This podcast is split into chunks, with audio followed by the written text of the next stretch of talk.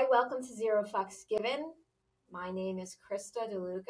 You're here with my wonderful boss, Carson Block. Esteemed. And whatever. And Freddy Brick. And we have, what? I'm not your boss either. No. All right, just. We'll go. That's not how the budgetary process works here. And who's our very special? Hugh is our very special guest. How are you? Fantastic. Thank you for asking. And by the way, he's Hugh Hendry. Oh, Hugh Hendry, I'm sorry. All right. So you were going to ask me to give a little background on Hugh, right? Yes, absolutely. Okay, cool. So I've known Hugh for several years, and you used to run Eclectica, which was a global macro fund. And then you moved to St. Bart's, and you were on Twitter. And now I just stumbled across this YouTube channel where you're in the bathtub in Paris. Yeah. And so I guess my top of mind question is, what are you doing now? What's going on? Hey, Carson, it's rock and roll. It's finance rock and roll. I'm now on a permanent tour I'm ricocheting between LA, Venice Beach, St. Bart's, Paris, and London. I would like to dismiss any rumors that I have been incarcerated. You do see me in less than humble surroundings. I did not touch anyone. I was not carrying any product for anyone. You happen to find me in a hotel room by the airport, not of my choosing, but sometimes international travel is like that. But to answer your question, I have moved one step further forward to the edge of the abyss. I am a financial raconteur.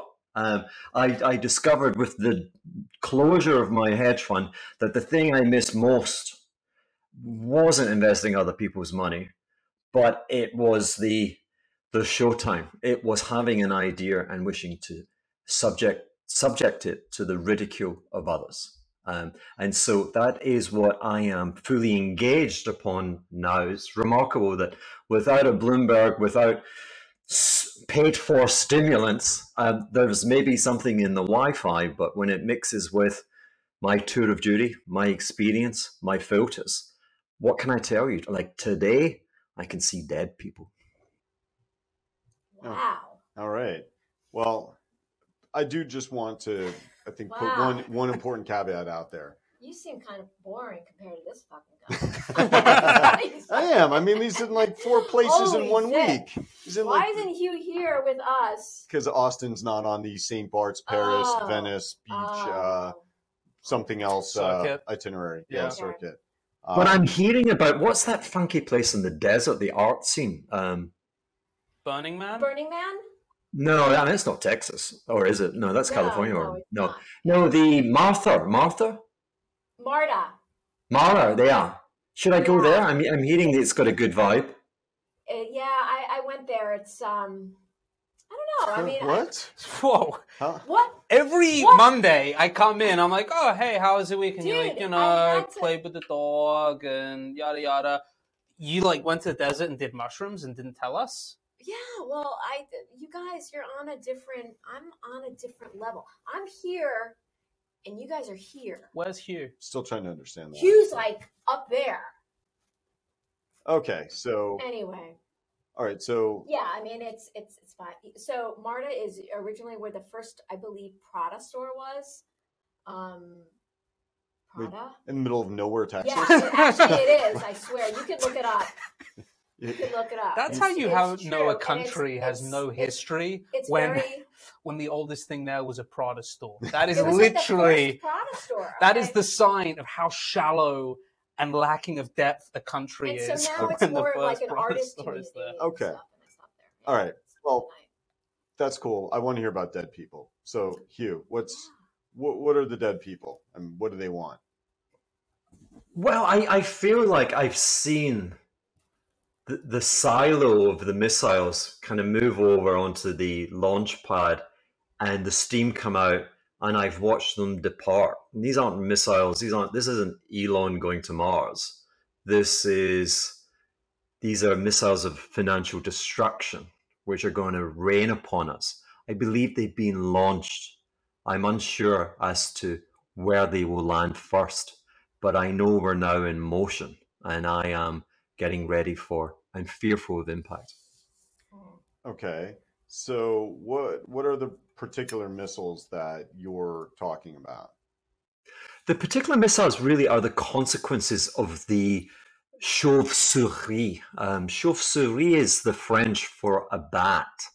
A bat is commonly thought of as being blind. The French, with their sophisticated language, the literal translation of chauve-souris is a bald rat. So I think of central banks as being bald, rat-like, and blind. And normally I can just ignore them and filter them out. But they are insisting on playing what I deem to be a very reckless and inappropriate game of raising interest rates in a recession with debt levels of between 4 and 5 times the size of the global economy. And they're using the benchmark of the fame, talk about Martha, the 7-foot Texan in the 1970s, when he did the same thing, except he did it at the end of a 40-year cycle of deleveraging and not a 40-year cycle of leveraging. And to assume you'd have similar results, I think, is foolhardy. And so I fear their tinkering and their blindness could have significance of a magnitude of at least 2008. Okay, because that's what I was going to say was 2008. If you describe these as macroeconomic missiles or policy missiles, in 2008, the system was really pushed to the brink, and it still held. So it's hard for me, to be totally honest here, it's hard for me to get that there's really a recession. I think there are a lot of contradicting data points as to whether there is a recession. For years leading up to 2008, I had expected the housing market to implode and the leverage in the system to become a massive problem. But I don't see anything like that right now. I do feel like this is, while there certainly can be, policy errors that lead to high levels maybe of corporate defaults. I don't know what am I missing in the not seeing the Armageddon. Well, you're not seeing impact. And I speak both in hyperbole and with profound uncertainty. I don't speak with certainty. I'm speaking of things that might happen. And I'd ask you to contrast that with policymakers who talk of definite things, that we're definitely not in a recession. Language and the nuances of language are keys which sometimes unlock some subconscious thinking and allow me to get the glimpses of the future. The absolute determination of the Fed to resist the classic definition of a recession being 2 consecutive quarters of contraction.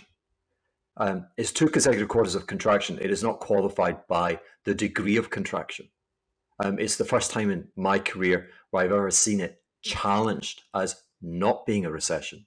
And then this notion that we should wait for the wise economic council. Tell me, you know better, what is the private organization which is charged with determining the economic cycle? So we're talking the Fed here, and the national, the NBS, National Statistics. Yeah, I think NB blah blah blah. Yeah, yeah. If you look at when they, again, there are other chauve-souris. When they wake up, and they go, yeah, it's a recession. Typically, the S&P is down between 30 and 50%. So good luck awaiting the official confirmation. Too late. So you can't see anything. The Indian rupee is collapsing. The Chinese currency is now on its biggest drawdown versus the dollar, annual drawdown versus the dollar. annual calendar year drawdown almost ever. Yeah. You have this energy crisis in Europe, which is demand destruction. You have a central bank, which on top of the profound demand destruction from the energy shortage is raising interest rates to what? To destroy more demand.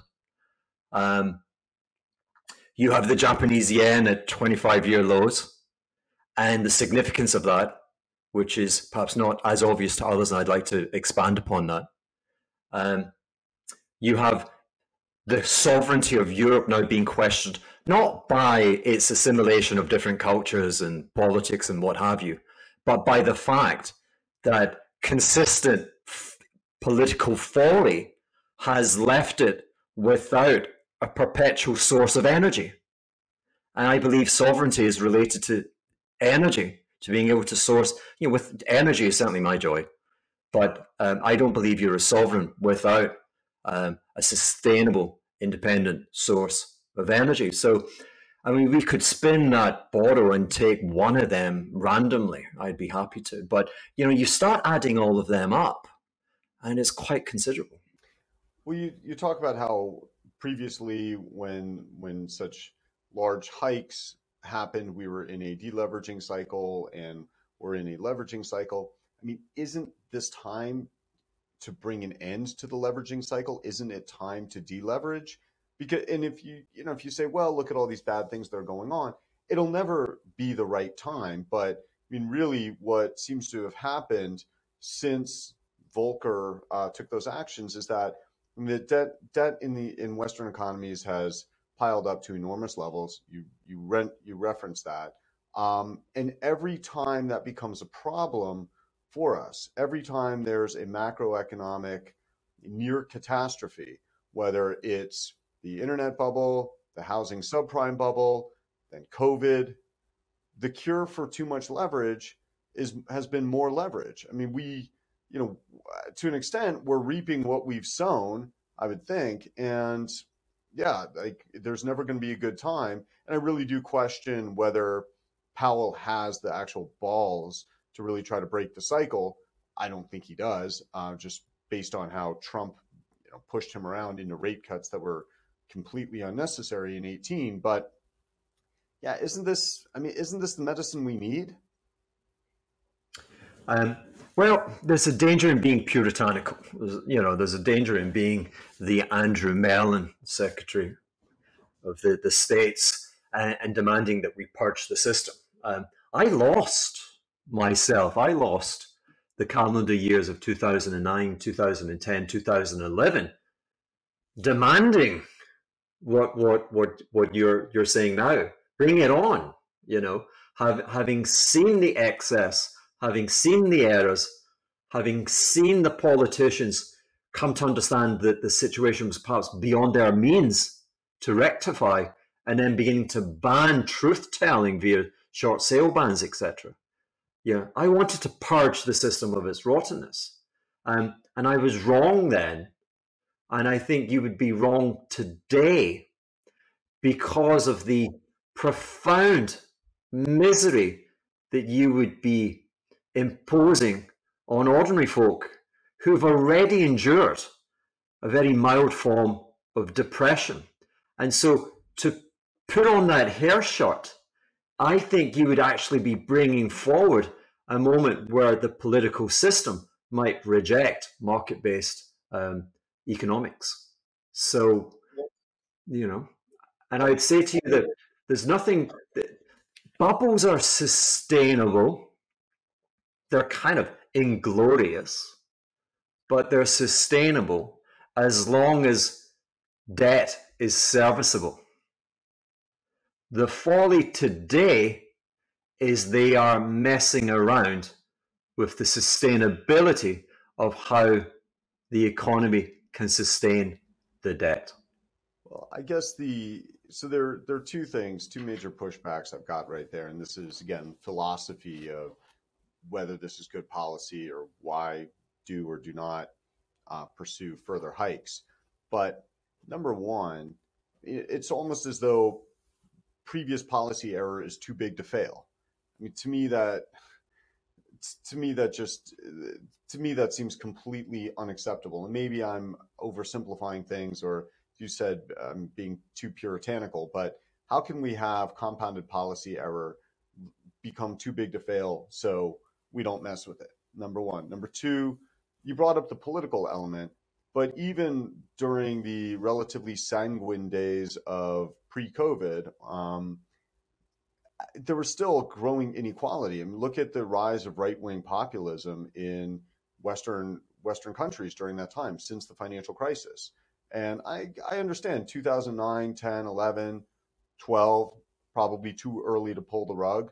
But since then, if things were great, how and why do we have this explosion in right-wing populism? Maybe it could get worse, but I think inequality has a lot to do with it. And certainly the owners of financial assets who, in many cases, if you're just long house, some stocks, you haven't really put in effort to get wealthier, if they suffer losses, that might actually be somewhat of a politically stabilizing, societally stabilizing event. Yeah. So I did at the time, and I had to recant. And the errors of my judgment again, 2009, 10, 11, I think led to the demise of my hedge fund ultimately in 2017. In March 2009, Citigroup was trading at, let's call it $7, maybe it was $9, which was the same level as prevailed in 1977. But it was too. It was overstated. The true value was zero. It was bankrupt. And back then, Citigroup was kind of like the J.P. Morgan. It was like the dominant banking franchise. It was bankrupt, and the Fed was forced with that. The redux of the early 30s. Does it stand aside and listen to me, and purge the system of its rottenness, or does it intervene and prevent the bankruptcy of the American banking, the global banking system? And it intervened. Now, it did not intervene on its own. It intervened as an agent on behalf of every citizen of every nation. And therefore what that meant was that within a nation, there is the disenfranchised. And by that, I mean those who have the misfortune of youth, wisdom or lack of, or utility, not to own assets. And they had to underwrite and bail out those more fortunate that owned assets. Okay. And the problem is they've had to do that again and again and again. And that, as we know, that gap has only widened. And I think it ferments the political right wing, or the kind of the polarization within our political economy. So I believe the Fed was right to make that decision. If I was to criticize the Fed, it would be the purported and it would be the attempts to raise interest rates in 2013 and 2015 and 2018 that I reject, because they were raising interest rates within a depression. We had never retained the growth rate of 2.8%. We had got nowhere near it in 2013 with the shadow tightening of quantitative tightening. We weren't there when Janet was trying to raise rates just a tiny bit. We weren't there when the first incarnation of Jay sent markets down 20%. We're tied to the fact that they had to bail out the system. Okay. Now, on top of that, there is a really, really, really complex thing going on in terms of the explosion in asset prices. And I believe the culpability of that rests with principally the Chinese, but let's say with the mercantilist economic policy, where you outsource demand creation. And you do so by a kind of vendor financing. We'll build it, but we'll finance it, right? Here's the money, you spend it, we'll build it. Okay. The Chinese do not trust their citizenship to have a consumer boom.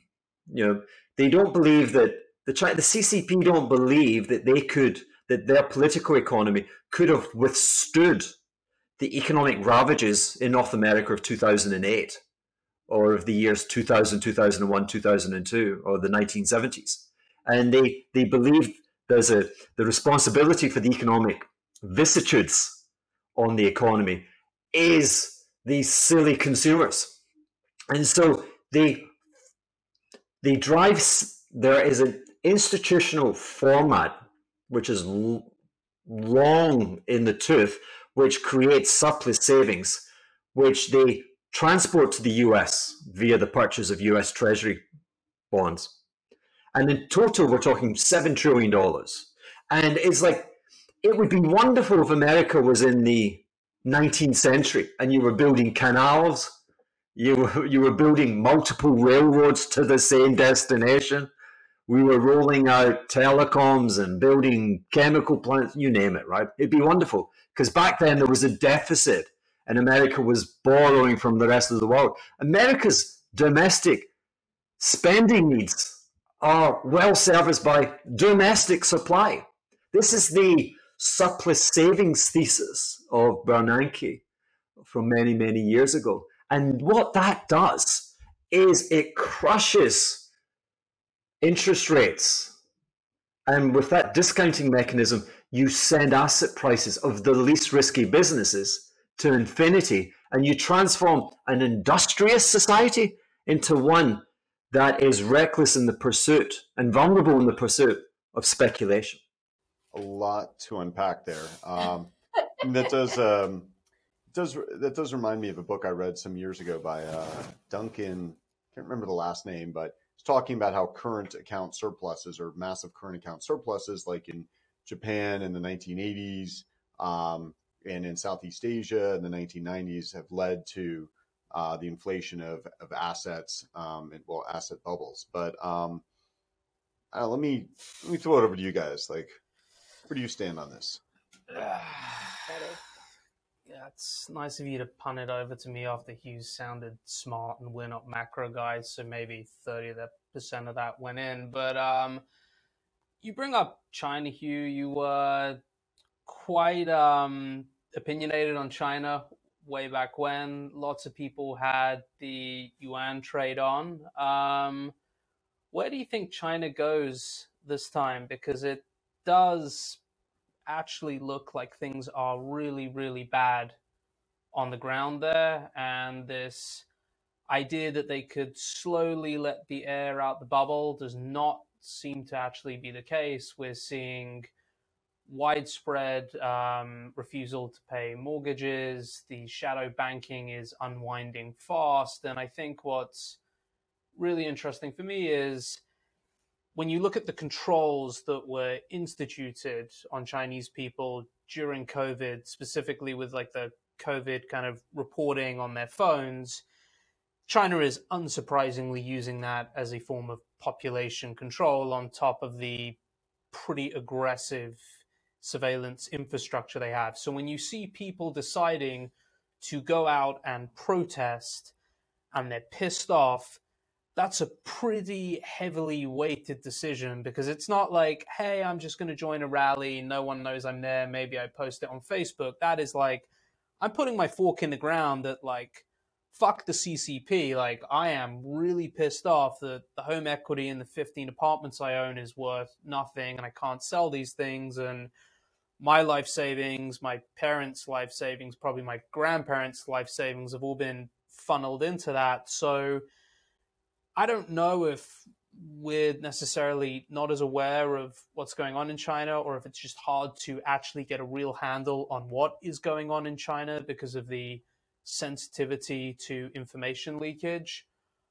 And on top of that, you now have Xi, who is clearly jostling for power as he's about to position himself as ruler for life. So what do you think happens? Is this the time when it all really does implode in China? And how does that actually impact the world outside of China, not just from a commodity purchasing perspective, but actually interlocking trade with the rest of the world? Well, the U.S. listed Chinese companies will still report record revenue. And record revenue. Growth. Yeah, that'll have no bearing on Alibaba's just up and to the right growth. My thing is, I'm damned by China and by the euro, because it would seem that I've been a perpetual pessimist with regard to those two areas. If I may, with regard to my culpability, my point is that there has been a religious cult-like belief in the euro, the sanctity of the euro, and the Chinese economic model, which led to the pricing, the almost certain-like pricing of some macro instruments, whereby I could choose to speculate and say, I don't believe. And the penalty for being wrong was boring, but it wasn't a penal execution. There was convexity, however, if I was right. And on the several attempts with those trades, the timing was out. With regard to China, I was out by 10 years. I had a blow-up fund 10 years ago. Now, you know, I laugh about this, but I'm a little bit taken by, I'm a time investor. And like I've said, I think, Carson, when we were talking about this, I'm going to keep this short, but the calibration of time is somewhat different in China. Like that, what do you call it? The astrology, you know, the heavenly motions. You know, for us, it's the rotation of Earth around the sun. Obviously, that's 1 year. The Chinese system is 10 years. 10. If I'd added 10 onto my thesis 10 years ago, it would take you bang into today. Yeah. So tongue in cheek. I think it's the real deal. But then many would say, you said that last time. Tell me this, where do you value Chinese real estate? What $1 trillion number do you put on it? You guys would know. Well, I'd have to check. Wow, how many tabs is that model? About 150. We keep adjusting. Yeah. So the short answer is we wouldn't know, but unfortunately. But getting back to that and something that you said earlier about Chinese consumer and consumption, I've long had this theory that when you've looked at the growth of household consumption in China, at least through several years ago, it had compounded at 8% a year from 2000 onward. And so I felt that rather than saying, Chinese household consumption, it needs to come up because it's only 40-45% of GDP, it should be at 60 or whatever it is, I felt like really the way to look at this was the inverse. And this was telling you that since the household consumption was compounding at a healthy pace, this was telling you how much waste there was really in fixed asset investment in China's GDP print. And that was, I think you probably got, by this measure, probably would have gotten to 30-35% of China's annual GDP being what I would say is excess value destruction, because obviously in every economy, there is some level of value destruction, but relative to what one would expect, and maybe it's 30-35%. And so household consumption actually never really was that disappointing. So if you take that view, which no serious economist I've ever put this to has taken that view or like given me the time of day, or even, not headed right to the men's room, as a polite excuse to end the conversation. Take that point of view, that would tell you that perhaps the value of real estate in China is, especially the built real estate, is significantly lower than where it's been marked. Yeah, but the high mark was approaching 90 trillion on a 15 trillion economy. The Spanish are looking at that thinking, God, we really could have gone much harder. Why were we so limp dick on that? Yeah, well, because nobody ever said Spain is growing really fast. Except the Spanish. I don't know, man. They're not under the illusion. There were some Irish banks that thought Spain was growing fast. Yeah. But I would even argue by that same logic that I presented that $15 trillion overstates the size of the Chinese economy. No, it does. And so, I mean, again, it all relates to the aftermath of the great financial crisis, that to sustain or to find itself committed to these preposterously unnatural high rates of GDP growth in the aftermath of 2008. And clearly there was a rebound in the West. Clearly we went on to establish new nominal and real GDP highs in the rest of the world. But again, the rebound never took us back to trend. And so each year below the prevailing trend, if you will, was a deficit year, and therefore was a deficit year that had to be made up.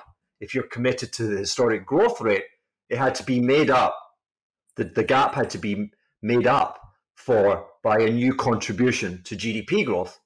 And that gap, which you, I think, correctly alight upon as being about a third of total GDP, was made up for by a residential property bubble and fixed capital formation, you know, the construction, let's say, of high-speed rail, whereby the nominal cost today of it would never be recouped from the utility function of moving people from one conurbation to another, because when the GDP per capita is, say, $5,000, and you're moving them to another conurbation where it's $6,000 or $7,000, but the rail links cost you $10 billion. Those people are not in a hurry. If those people were on $70,000 and you could take an hour out of that journey, the utility, the social utility, would far exceed the $10 billion of the construction, whereas it was always the reverse. And so it was phantom GDP. Phantom GDP is GDP which does not add to wealth.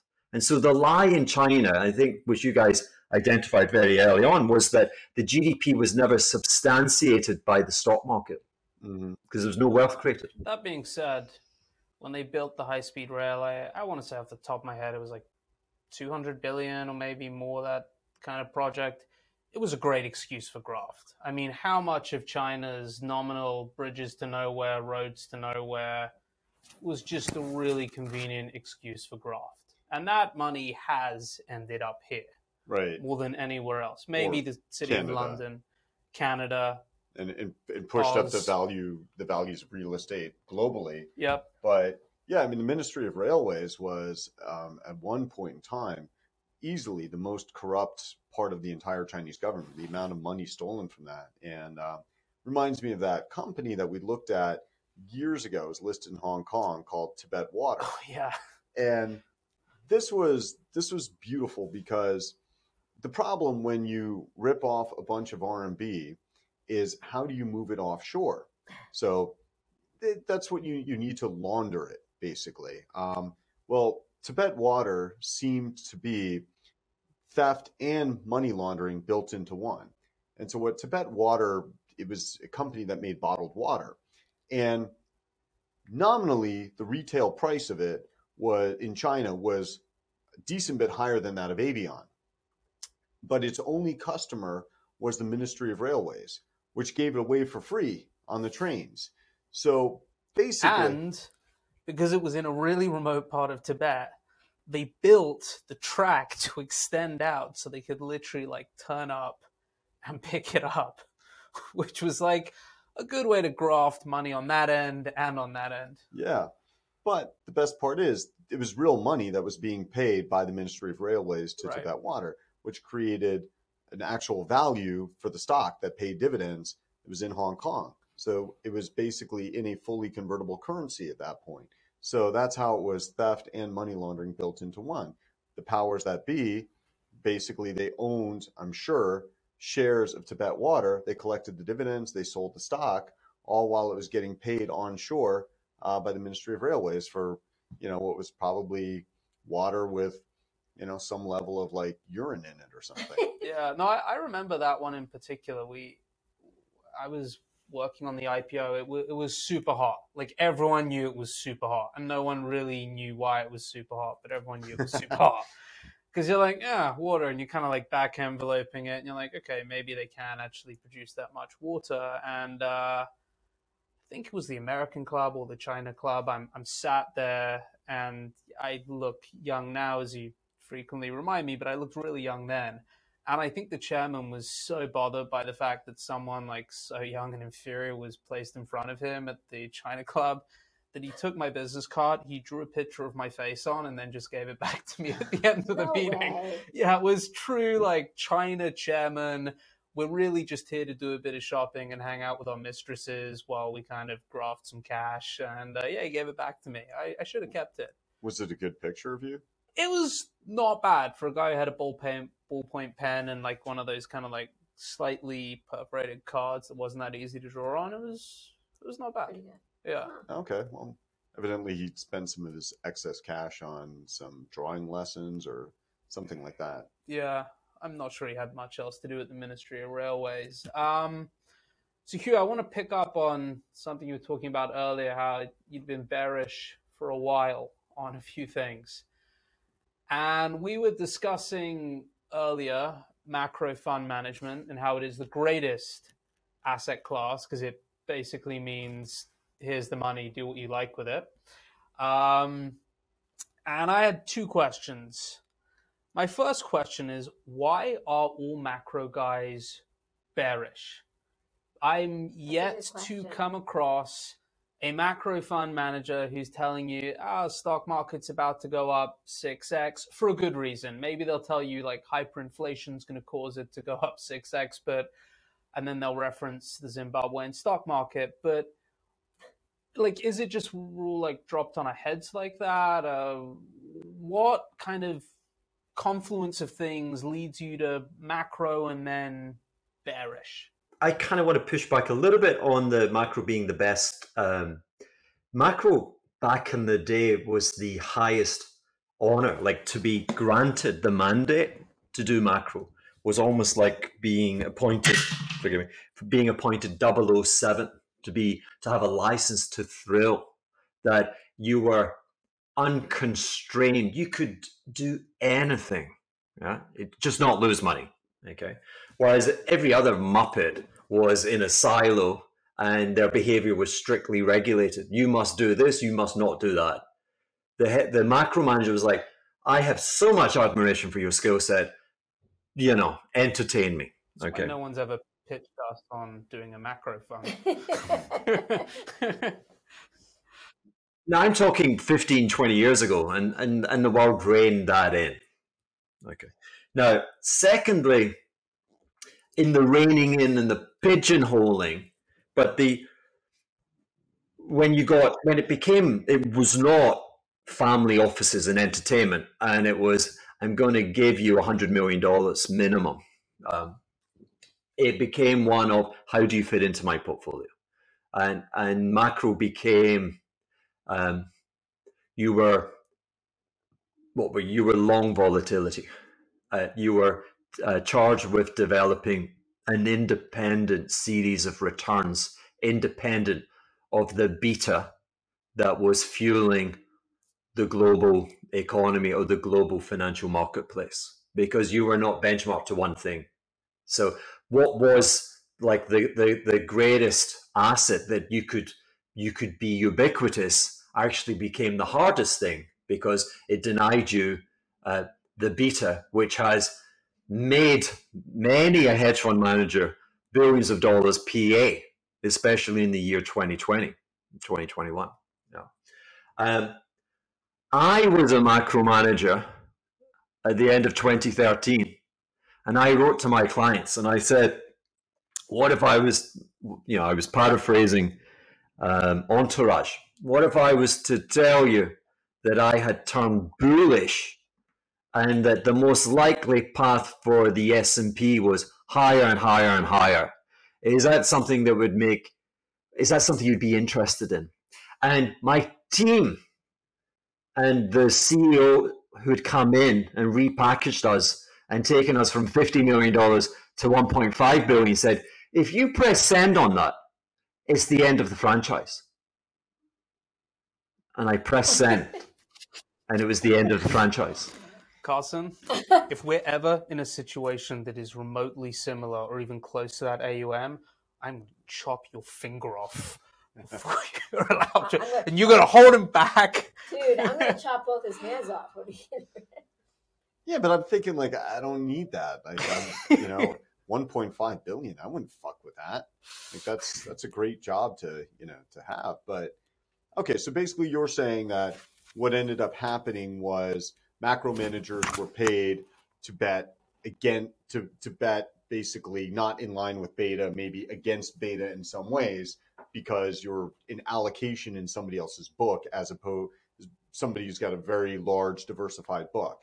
So de facto, everybody became bears in global macro. That's what you're saying, yes? Yeah, and you were long volatility, and you spent your time finding uncertain convex return structures where the punishment of being wrong was not career defining, you know, because of the pricing. Yeah, but I believe the Ministry of Transport is more responsible for the elevation in the S&P than quantitative easing.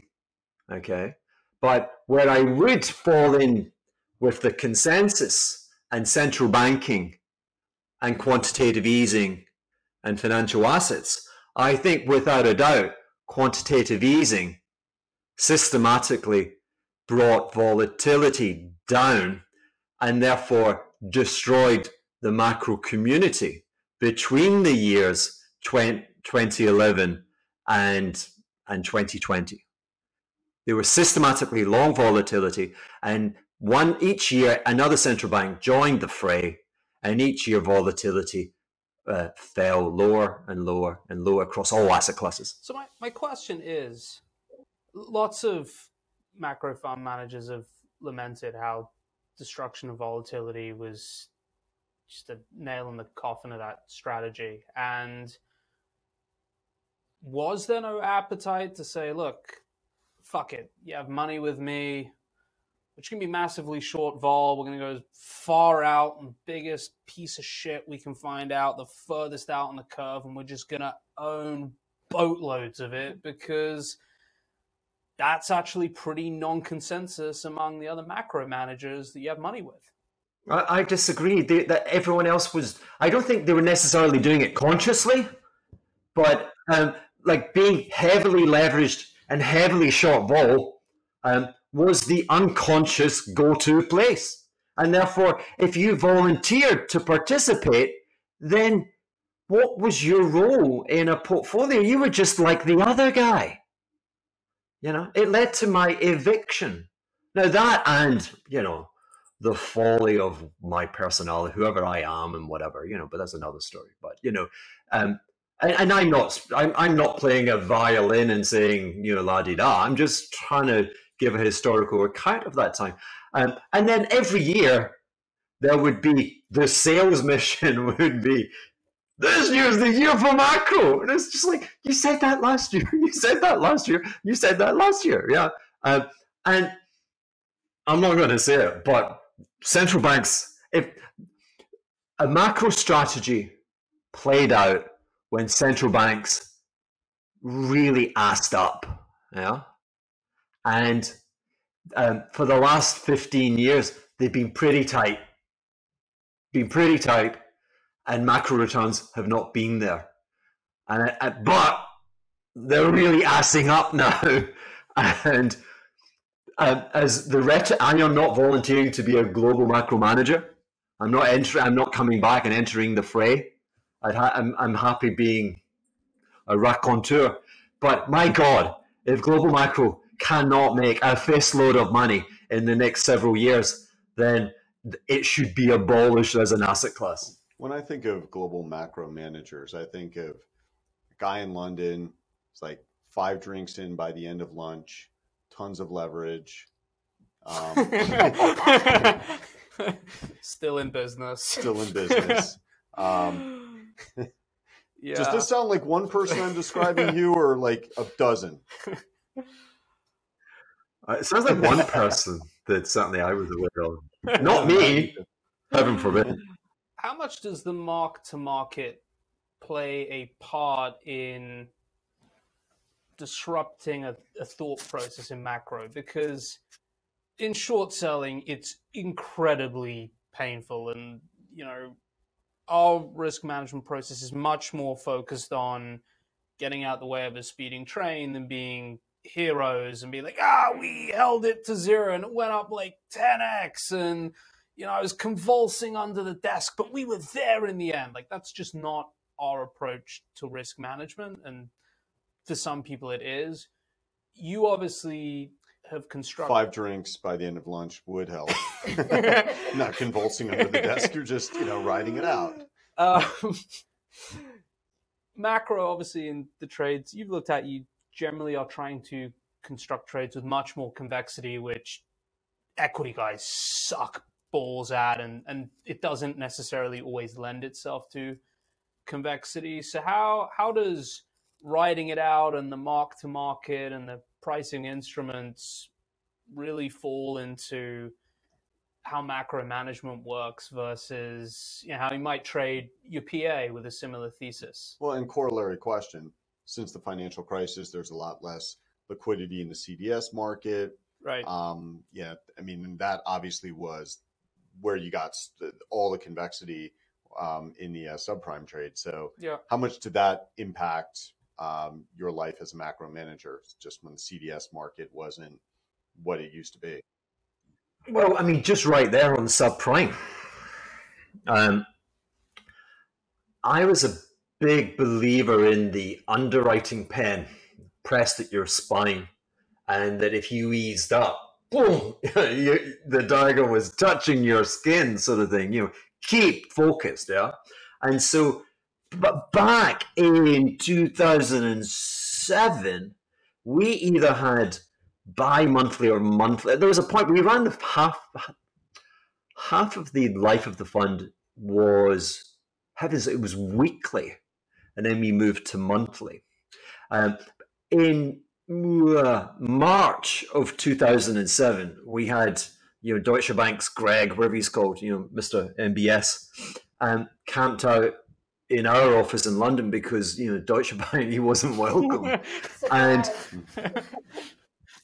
you know, signed up for the trade. You know, and this is literally, you've bought, you know, something bad's going to happen. And you've bought a million damn Hershey chocolate bars trying to find, or Wonka bars, trying to find the golden coupon to visit the factory. And we had found it. We're like, yeah, okay. And we start putting into the portfolio. And the custodian bank based in Dublin, I think we're almost certainly having 5 very large, tall glasses of Guinness at lunchtime. But they came back, and there was a degree of legitimacy. But they came back and they said, these instruments are a bit funky, and they're a bit new, and we're not sure as to the mark, how reliable the mark is. And as your custodian agent, that's a problem for us because we make a market in your NAV. And if we're not confident, then we can't provide the liquidity in your fund. And I was like, get out of here. What? And we had to take the trade off. Can you imagine? We had to take Charlie's bloody golden invitation and put it in the bin. Can you imagine that? Find a new custodian. Yeah, like you must have had the shittiest custodian in like all of hedge fund world. I have not heard that. The communication was via facsimile. Oh, they might have been the most advanced custodian in Ireland then. Oh my God. But imagine going to your clients and saying, had a bit of a disagreement with my custodian bank and fired them. And I found this new group with a better answer. You might need 5 glasses of wine to pull that one off, you know. So, and in return, what happened? It loaded us with complexity. You know, you had liquidity on the other trade. We had to create, and it was simple. Forgive me. It was, you know, it was kind of binary. You were right, and you made a lot of money or went to zero, right? You know, and we had to construct something convoluted in fixed income with options and forward options, forwards on forward. I mean, just in doing so, we created something which had no negative carry, but it left you the victim of a very the journey was literally the air conditioning wasn't working. It had been raining. It was cold outside, and your breath was heating up the windscreen, and you kept going, "Are we there yet?" sort of thing, you know. And the return finally came literally at midnight, like, you know, 14 months or whatever of like, oh, you know what, you know, and then boom, we got home. So, you know, I don't know if I've answered your question. I've answered it certainly with an anecdote, which kind of just, not only do you have to find the damn trades, not only do you have to give great, almost more precedent to the journey. It's almost easier to identify the outcome or the destination. It's harder, and you have to be really alert to the dangers of the vicissitudes of the journey there. And And with experience, I'd almost say the greater the convexity, the more challenging and circuitous the route to point B will ultimately prove. So, I mean, that's just called experience. And were banks just more willing to create these highly complex structures? We're quite familiar with the process of phoning up a counterparty with an idea to which we already know the answer is no, and they'll just carefully explain how they get to know. Well, but I'm sorry to take that question out of the inside of Hugh's mouth, but just I would point out that, yes, because banks are a lot more regulated now, they can't take the other side of the trade. So there's a lot less they're willing to do. But there's always either Korean retail or private banks, right? Where like that stuff all kind of trickles and sits eventually, or Credit Suisse. I mean, I'm not sure how much shit risk you can lay off, because usually I think the shit risk they lay off into the private banks is the underwritings done by the investment banks, right? Like the shit bonds and things like that. So, you know, to take the other side, like some structured product that some hedge fund wants to put together. That trade, like we've got a smart hedge fund that wants to do synthetic, like, cat's out the bag on that. I got to assume a decent amount of that equity vol like sits in those structured products, probably in private banks. I know, Krista, I'm also dying to know about forwards on forwards. We'll probably have to Investopedia that. Yeah. But I guess my other question is, in your interactions with banks, did you have those tense moments where they were phoning up and bitching about collateral as the whole world was falling apart, or was it actually quite scenic? You were just kind of sitting in your office, click a few buttons, everyone goes home, has dinner, or was it this like moment before Christmas as you described it? Well, again, if I go back to the instance of 2008, which you have to, because, you know, we came within a heartbeat of the global financial system going bankrupt.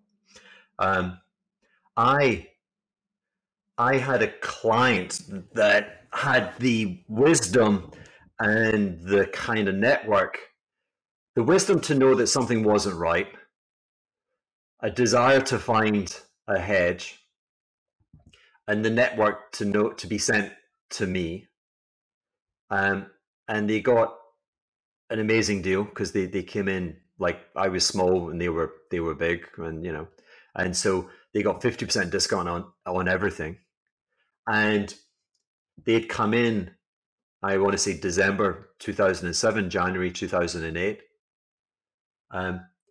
And I had a fault in my system in that, and I'm embarrassed to say it today, but there you go, I will. We had, again, this is in the context, you know, when they came in, I was $100 million. I had one PB, Morgan Stanley.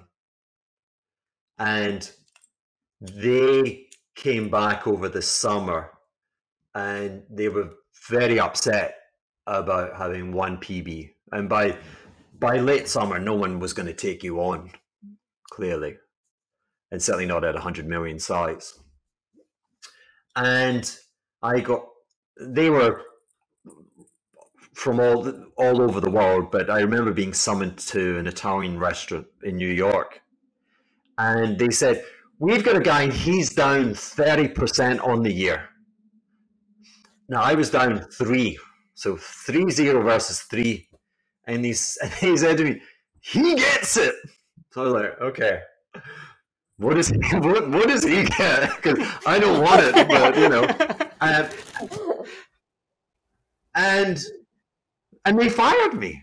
And like, I was like, I'm sorry, hold on a second. Like the earth below me is moving. I'm sitting on a geyser. I mean, say that again. You want your damn money back, you bloody idiots! And I stood up. I was like, you are morons. I remember the what you call the napkin hitting the guy's forehead and bouncing off. I was like, I'm out of here, right? And you know, lean-ins happened.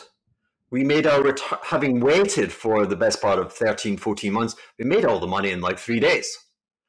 And we had half the fund to redeem. And as I had said during the persistent due diligence, we are the liquidity. They have to escape the damn trade. They were on the phone hourly begging for us to take it off.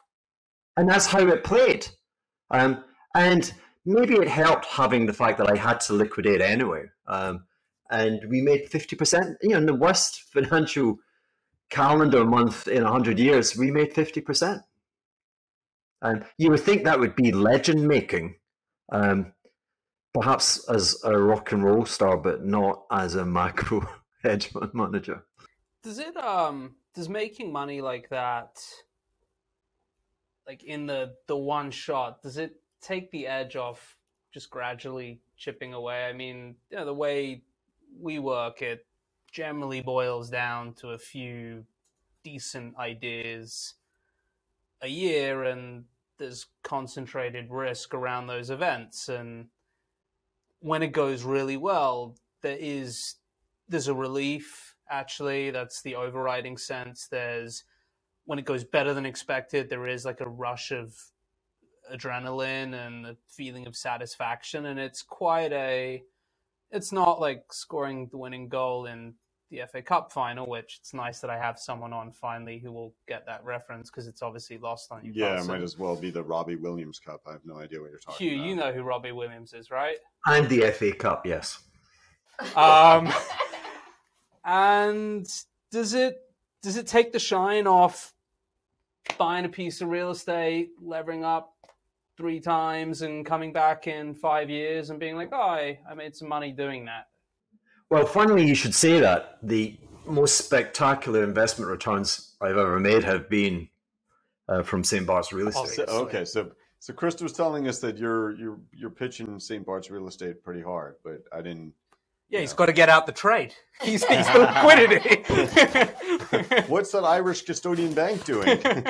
I'm not pitching it. I mean, it's, you know, but you asked the question, and you know, and you mentioned I didn't have that. I should have had more leverage on that trade. I haven't. It's the wrong way around. I'm somewhat fearful of that. But I think there's something about. I am sure I'm making this up, but you know, there is some kind of story that with the first engagement of my parents with a teacher, parents' evening kind of, you know, was lovely child, but for one so young, he, my God, he worries. And I want to say I found the perfect role that compensated me for the worry. I was going to worry anyway. I mean, I discovered in St. Bart's, I would worry about the pernickety, stupid details of the color of the serviettes, the towels on the, you know, the sun loungers, as much as I worry about the composition of the damn portfolio. I am designed to worry. And thankfully, I found an engagement whereby at least I was rewarded for my persistent and skillful worry set. And so within that, I find that the losses, there wasn't that natural symmetry that purportedly explains life, pain and joy. I find it more asymmetric, but arguably that says more about me than it says about, you know, the financial markets. It's all very familiar. We're worriers and lamenters. Yeah. Over here. Cool. Well, Hugh, it's been awesome catching up, man. Really appreciate you reaching out. And I would love to see you. Please add Austin to the world rock star circuit that you're on, or tell me. I want to say I'm coming because I've got a collaborator, John, who arranges all of these engagements, and he's from right on the Texas border, the Mexican border, and it was him that was telling me about Marta and things, and I think I'm definitely I'm coming. I'm coming. See? Okay, cool. I mean, I probably won't do the desert thing myself. That's more of a Freddy thing. But... Listen, when you're the acid capitalist, you got to do the shrooms, you know. You don't have to leave the city to do that. Yeah, but you got to gaze at the stars and like, you know, get down with the nature. Actually, you know, I got to tell you, when I've been on shrooms, it's been so hard to leave the hotel room. Like, I just get super freaked out. Paranoid. Yeah, it's like, you know, 10 attempts to leave the hotel room before I'm finally able to do that. So, yeah. But anyway, you know, I'll figure it out. If you come to Austin, we'll figure something out. I'm coming. Well, thank you all for the spirit of the bon vivant spirit. Much appreciated. You've cheered me up in this box that I find myself interred in for the evening. So thank you. All right. Well, as I've told people before, if you come to us for the upside, like things aren't going so well. Yeah, things clearly aren't going so well, but you know, hopefully that will turn around.